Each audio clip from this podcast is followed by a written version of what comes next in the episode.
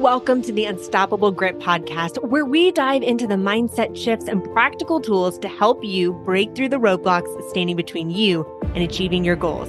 I'm your host, Danielle Cobo, a former Fortune 500 senior sales manager who spent 15 years in the medical device industry and now the best selling author of the book Unstoppable Grit.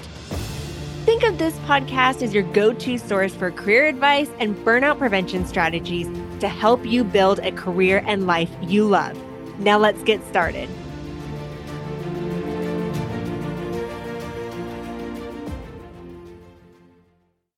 Hey everyone, welcome to another episode of Dream Job with Danielle Cobo. I'm your host, Danielle Cobo, and today we have another fabulous guest. Today, our guest is Randy Boyette, and she is worked for companies such as Dior, Chanel, Hugo Boss, and Bobbi Brown. She's been over 13 years in corporate America, climbing that ladder to the national director of sales for Dior. And now she is the founder and CEO of Spark Medical. She has turned a company from the very ground into an eight figure company. And in addition to that, she is a mom to twin fur baby dogs. so thank you so much for joining us, Randy. We're excited to have you. Uh, tell us a little bit about yourself and about your career journey because you have definitely navigated through corporate America to now owning your own business. Sure. So, thank you so much for having me today. It's exciting to be here. Um, I've always been, I've always been a hunter, a hustler when it came to work. Uh, right out of college, uh, my first job even though this is going to definitely uh, tell you my age range, uh, was selling pagers in a corporate environment. Okay, so this is before we even had cell phones. Uh, I was going into corporate America, like huge corporations, and selling them pagers for their sales teams. And right off the bat, I was closing the biggest deals in the company, and they kept promoting me. However, even though I loved being their sales superstar, I hated selling pagers, right? Because I was not passionate about it. So um, I, after a year of selling pagers, because they recruited me right out of college, um, I quit my job selling pagers and started on the ground floor of the cosmetics industry. I had already completed half a master's and was killing it at my job, but I decided that I wanted to be in the cosmetics industry, in the corporate cosmetics industry, and the only way to get in there is to start at the bottom. So I took a job working behind the makeup counter selling lipstick and mascara because that's the only way to get noticed and get in. So while my father was dying over the fact that I was uh, went from making a really good salary to making 750 an hour working behind the cosmetic counter, I said, "Dad, I promise you I have a bigger plan." And within 2 years I was climbing that corporate ladder. Wow. So starting from, you know, working in the makeup counter to eventually becoming the national uh, director of sales for Dior, that is definitely navigating all the way through that corporate ladder and really putting in the the groundwork of starting from right from the beginning. Yes, yeah, I always was hungry. I knew what I wanted and I knew what I had to do to get it. And whatever that meant, even though it meant living lean for a couple of years, um, I, I was ready to do that to, to accomplish what I needed to do. So we've talked a little bit, speaking of, of being lean earlier in our careers, you know, you have started this business and you it was a business that you've grown into this eight figure company. And you started with no funding. It was all about you investing in your own money. And what's interesting and this is an interesting kind of stat to share out there and why podcasts like mine exist is 90 per 90% of the entrepreneurs out there that make more than six figures is men so we only, as female, we only make up 10% of those uh, six figure businesses as these entrepreneurs. So tell us a little bit about, you know, how you came to starting this business, why you left corporate America and how you've grown this business into where it is today. Sure. So while I had been a great success in business, I was a terrible failure in my personal life while I was climbing the corporate ladder.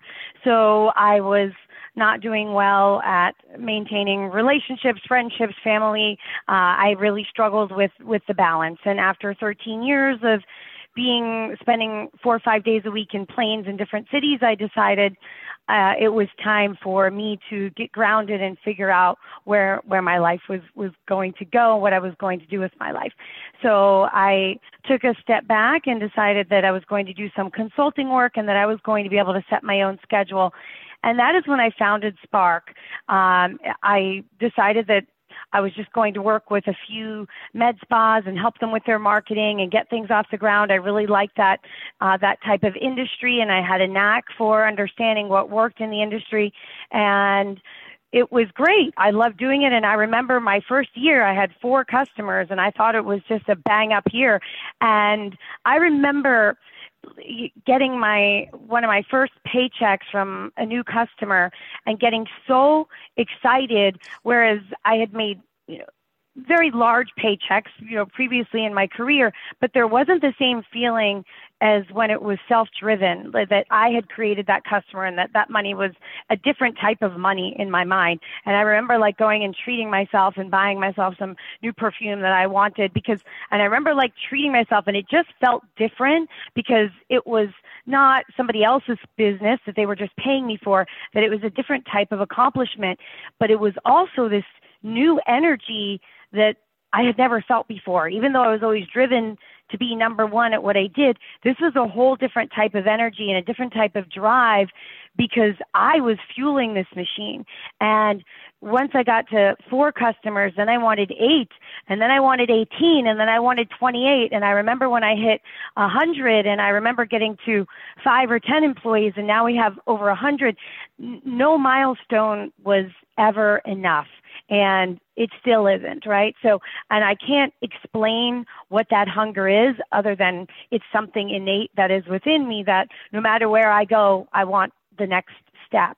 In fact, my business partner said to me when we reached a certain financial milestone last year, he said, oh, Randy, you know, is this enough or, you know, eh, or is, when is it going to be enough? And I said, no, like it's never going to be enough. So um, just I want to keep going and see where we can take it. Oh my gosh. I, I love that story because, you know, I always say you can hire people with industry experience, you can hire people that have, have a proven track record of success, but you know, one of the things I always look for in hiring candidates is those intangible characteristics, that drive, that motivation, because you can teach someone the processes, the organization, and the, the technical aspect of the job, but you can't teach somebody to wake up every single morning and have that drive. And that is the key to success as an entrepreneur is to really just set these bold goals and go after them. And I can relate a lot to what you're saying because I remember that feeling of when I left corporate America and also getting these, you know, um, big paychecks. But when you when you create a business and you start to get these clients on your own and you get to see them have success through what you've created, it's so rewarding. So rewarding. Oh, yes. Yes, it's so great. Um, and it's funny that you just brought this up. I had screenshotted a um, uh, something I saw on social media the other day, and it was like some words of wisdom from Elon Musk, I believe, and it said something like, "If you need daily words of motivation from the people around you, don't become an entrepreneur, right? Because the only thing motivating you are the voice are your own voices in your head, right? Because you have got to be the one that keeps going and that door is going to get slammed in your face many, many times and you're going to have to figure out a different way to open that door. So, yes, there it's a it's a different kind of fight and a different kind of hunger. Mm-hmm. And that hunger can lie, you know, whether you're, I mean, it's absolutely necessary when you're an entrepreneur. There's no doubt about that because if you want to be successful, it is 100% dependent on you. You're creating the business, you're creating, I feel like you're wearing 100 hats. You're the marketing person, you're the finance person, you're the actual, um, you know, CEO of the company, you're, you're running in all different areas. And whether you're an entrepreneur or whether you're in sales, that drive, that motivation is so critical. And also looking at your business and evolving every step of the way of going, if pivoting, looking and saying what's working, what's not working, where do I get to pivot so I can continue to grow the business? Yes, yes. Hey, it's Danielle Cobo, and I'm jumping in real quick to say thank you for tuning in to today's episode. It's a new year. And with any new year, it's the perfect time to set goals. So whether you're looking to find a new job, get promoted, or increase your sales performance, it's easy to feel stuck when you don't have the clarity on where you want to take your career or how to get there. You're 60% more likely to achieve your goals when you have an accountability partner. How would you feel if you had somebody guiding you with the steps to take and what to avoid? That's where I come in. I offer a free career discovery call, and it's a session to better understand your goals and guide you on what that next step would look like. I invite you to go to my website, daniellecobo.com, and schedule your session today. Thanks for tuning in, and back to today's episode. What have you learned through, you know, your career in sales? What do you feel like has been your biggest successes and what do you feel like has been your biggest failures as you've, you know, grown through the years? What advice would you give to women out there? Um, I think as far as success, you know, something you said before is that the business has always been self-funded, right? And that doesn't mean that um, I had a trust fund, right? Because I didn't. um, self-funded meaning that you know I controlled my own spending habits so that I could build my company. Uh, you know, so I feel that growing a company to an eight-figure um, level without having any eight, outside funding, you know, that I didn't realize until I arrived here and started meeting other entrepreneurs and speaking to them on a regular basis how rare it is that people don't have funding, right? In fact, for a minute, I thought I was doing something wrong. I was like, well, everybody else has funding and I don't have funding. What does that mean? But like, then my friends were like, no, no, no, you don't want funding. It just means that other people are now controlling, you know, different aspects of your business and helping you make those decisions that you might not want them to make. And, you know, there's different things around that. But, you know, so I would say that that was like a big success factor for me was was figuring out that it was so rare to have a business this size that that didn't have outside funding or or much of anything else for for such a long time. Um, as as far as failures, I I will say this, and I don't want it to sound like some, you know, like I'm my own meme by saying this, but I really every time I stumble on something, I don't ever look at it as a failure. I just kind of look at it as I got to redirect. And every time I've I have uh, what you say like failed or something I did didn't work, I always even when I was young, whether it was business, personal life, whatever it is, I always thought to myself, well, that just wasn't supposed to work out that way. It's supposed to be a different way. And so I've never looked at a fumble as a true fumble. I always just took that and crafted it into something else. Uh, and that I think is also some type of entrepreneurial spirit. But I never really looked at failures as failures. I was, this is okay, this is an opportunity to create something else. I love that because you're right. I mean, every, I always say that our, our biggest challenges in life become our greatest strength. And we learn, I feel like we learn more from some of our failures than we do from our successes because we get to look back and reflect and go, okay, hmm, that worked. That didn't work. Okay, well, maybe I would adjust it. How would I approach it differently to get a different outcome? And it's through those times where we really get to stretch and grow and evolve and get to where we want to be in the future is through those um, peaks and valleys.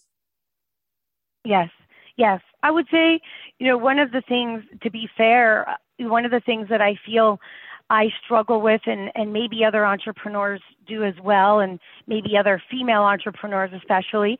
But one of my challenges uh, has been um, the passion that you put into your own business is so much so that when somebody perhaps rejects you or insults your business in some way, it's very hard not to take it personally, right? And so, you know, I do a lot of reading and uh, about, you know, trying not to take things personally in business and and you know, sometimes a customer will say something like, you know, ask a question that's just it's inappropriate the way they ask it or they're just rude and and I have to just take a breath and remember like this isn't an attack on you. This isn't an attack on your business. Just take a breath. Because when it's ours and we've been the one scrapping from day one it's a different kind of insult than if you're working for someone else's company and they tell you it's no good right? So um i i definitely struggle and and that is a lesson i'm still trying to learn is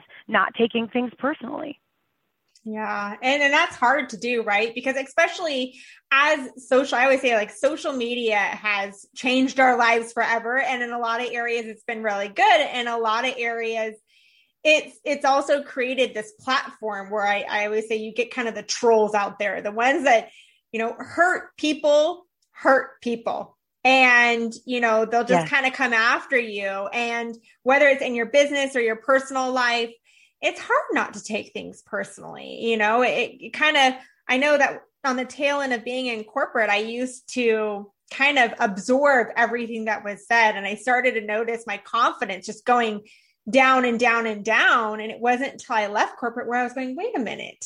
Like, why would I, why was I letting other people's opinions, you know, affect me so much? And and where really when we believe in ourselves that's when others will believe in us. So we're doing ourselves a disservice if we start to absorb all that negativity and lose sight of the value that we bring.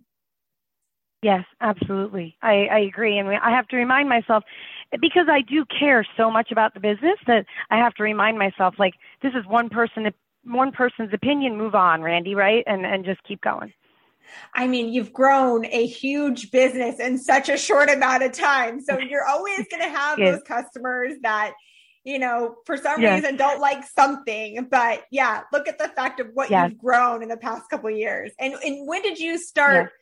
At, we, we talked a little bit about, you know, it's never too late to pursue your dream career. I say, if Betty White can be acting at 99 years old, it's never too late for us to do what we want to do.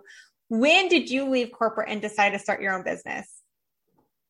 Um, it's a great question. I was 42 years old when I had the idea to start Spark, and I, in a million years, never imagined it would grow to what it is now.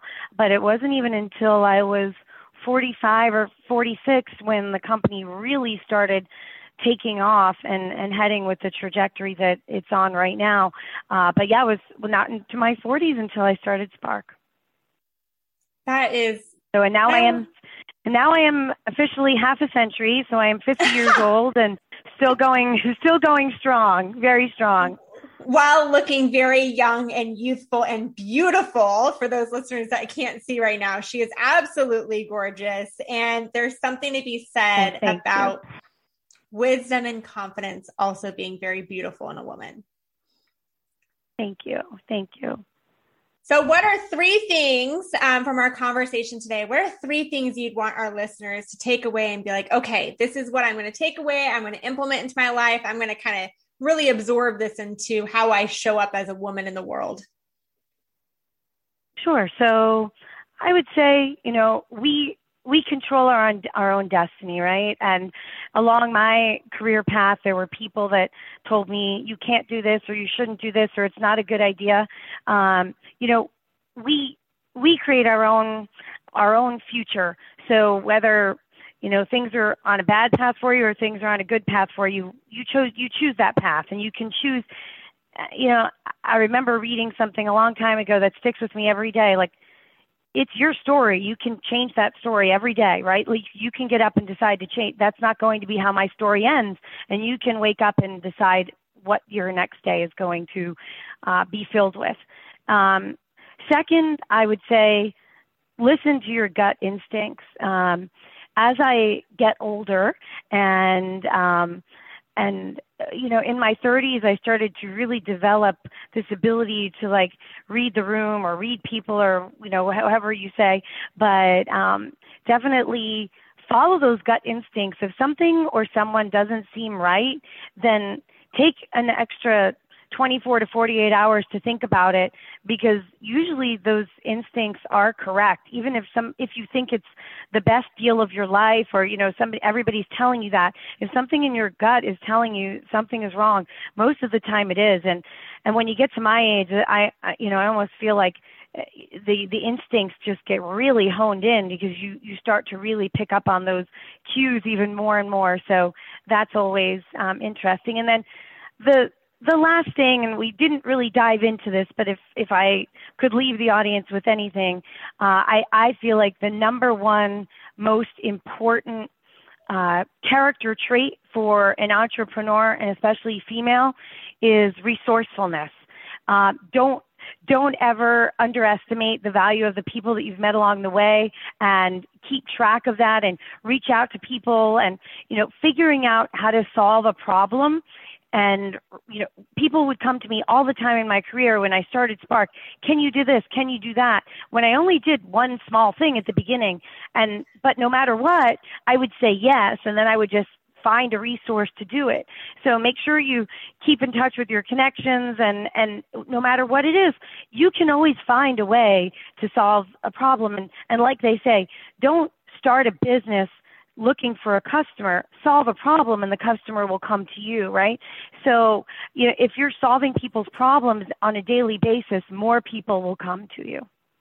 Oh, that is great advice. Great advice.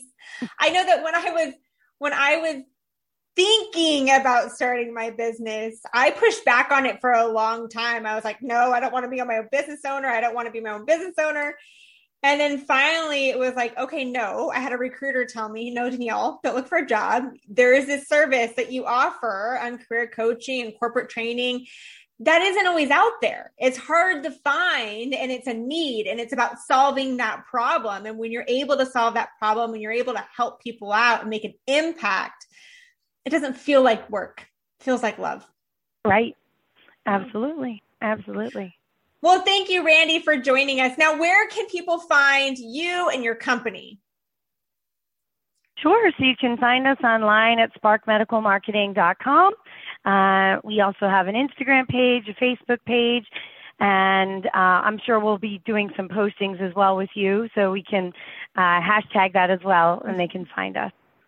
Uh, well, thank you. And I will also include uh, those links into our show notes as well. So you guys can go ahead and click on the show notes and find exactly where to find Randy and Spark Medical Marketing. Well, thank you jo- so much for joining us today. And I love it. If you loved our, today's episode, I invite you to write a review. If you want to screenshot it and direct message me, I will send you something special in return that will support you in accelerating your career. And of course, share this podcast with your friends and family and women that you want to inspire to step into their dream job, earn the income they're worth, and create the life they desire. Thank you so much for joining us and create an intentional day.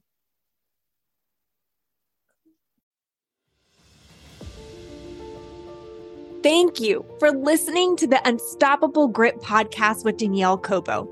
If you found today's episode resonating and inspiring, kindly take a moment to craft a review.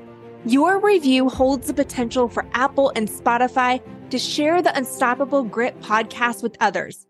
Furthermore, consider extending the ripple effect by sharing this episode with those around you family, friends, colleagues and anyone who could benefit from the insights and stories shared here. Also, be sure to visit daniellecobo.com for more resources on cultivating resilience and unleashing your inner grit. We'll be back soon with another empowering episode. Until then, be unstoppable.